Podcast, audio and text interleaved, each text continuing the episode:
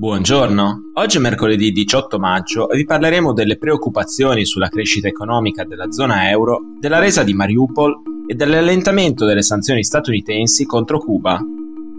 Questa è la nostra visione del mondo in 4 minuti. L'Unione Europea ha di fronte a sé un periodo di flessione economica. A dirlo sono le previsioni presentate dalla Commissione Europea lunedì. In realtà, secondo i calcoli degli economisti, la crescita del PIL della zona euro dovrebbe confermarsi con il 2,7% previsto per il 2022 e il 2,3% del 2023. A preoccupare è invece la crescita stimata per l'inflazione del 6,1% nel corso di quest'anno, che dovrebbe tornare al 2,7% l'anno prossimo. A pesare sulle stime è soprattutto la guerra in Ucraina, con le sue ripercussioni, in particolare con il timore che prima o poi la Russia possa decidere di interrompere le forniture di gas all'Europa.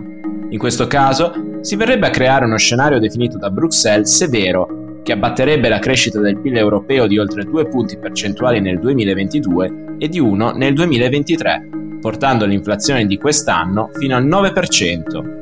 Anche se non sono state fornite le stime paese per paese, l'Italia pagherebbe un prezzo molto alto, data la sua grande dipendenza dal gas russo. Per i tecnici della Commissione sarebbe infatti gravemente colpita da brusca interruzione dell'approvvigionamento.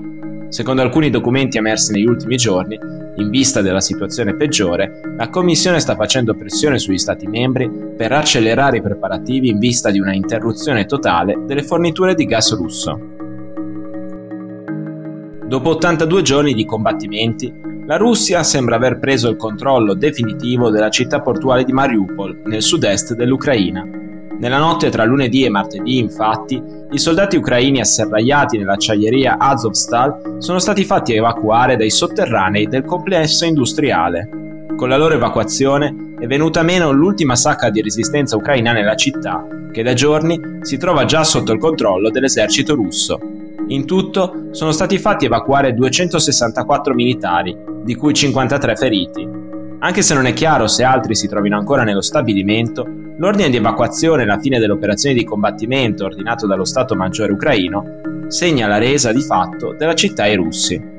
Secondo la vice ministra della difesa Anna Maliar, i militari sono stati evacuati in territori ucraini controllati dai russi e verranno scambiati con prigionieri di guerra russi nei prossimi giorni. La definitiva caduta di Mariupol è il primo grande successo dopo 83 giorni di combattimenti per l'esercito russo. Dall'avvio dell'operazione militare speciale, come il presidente Vladimir Putin e la sua propaganda continuano a definire la guerra contro l'Ucraina, le forze russe si sono già ritirate dai dintorni della capitale Kiev e negli ultimi giorni anche da Kharkiv, seconda città del paese. Anche l'offensiva in Donbass procede molto più lentamente di quanto progettato dallo Stato Maggiore di Mosca l'amministrazione Biden ha annunciato l'allentamento delle sanzioni contro Cuba, in vigore dal 2017. Dopo l'apertura dell'amministrazione del presidente Barack Obama, il suo successore Donald Trump aveva infatti introdotto sanzioni che andavano a colpire la concessione di visti per i cittadini cubani, le rimesse di denaro verso l'isola e i viaggi tra Stati Uniti e Cuba. Ora Washington si prepara a rimuovere il tetto alle rimesse che i migranti possono inviare ai familiari a Cuba, che sotto Trump era fissato a 1000 dollari ogni tre mesi.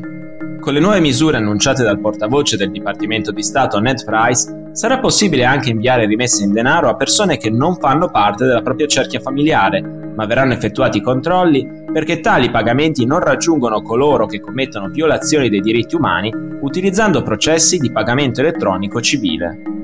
Oltre al capitolo rimesse, l'amministrazione Biden si prepara a rendere disponibili più voli charter e commerciali per l'Havana, ad ampliare i servizi consolari statunitensi sull'isola e a velocizzare i programmi di ricongiungimento familiare per i migranti cubani. Il ministro degli esteri cubano Bruno Rodriguez ha definito l'apertura statunitense un piccolo passo nella giusta direzione, ma ha fatto notare che questo non allenta l'embargo che colpisce il suo paese dal 1962. Per Rodriguez, né gli obiettivi né i principali strumenti della politica degli Stati Uniti contro Cuba, che è un fallimento, stanno cambiando. Per oggi è tutto, dalla redazione di The Vision, a domani.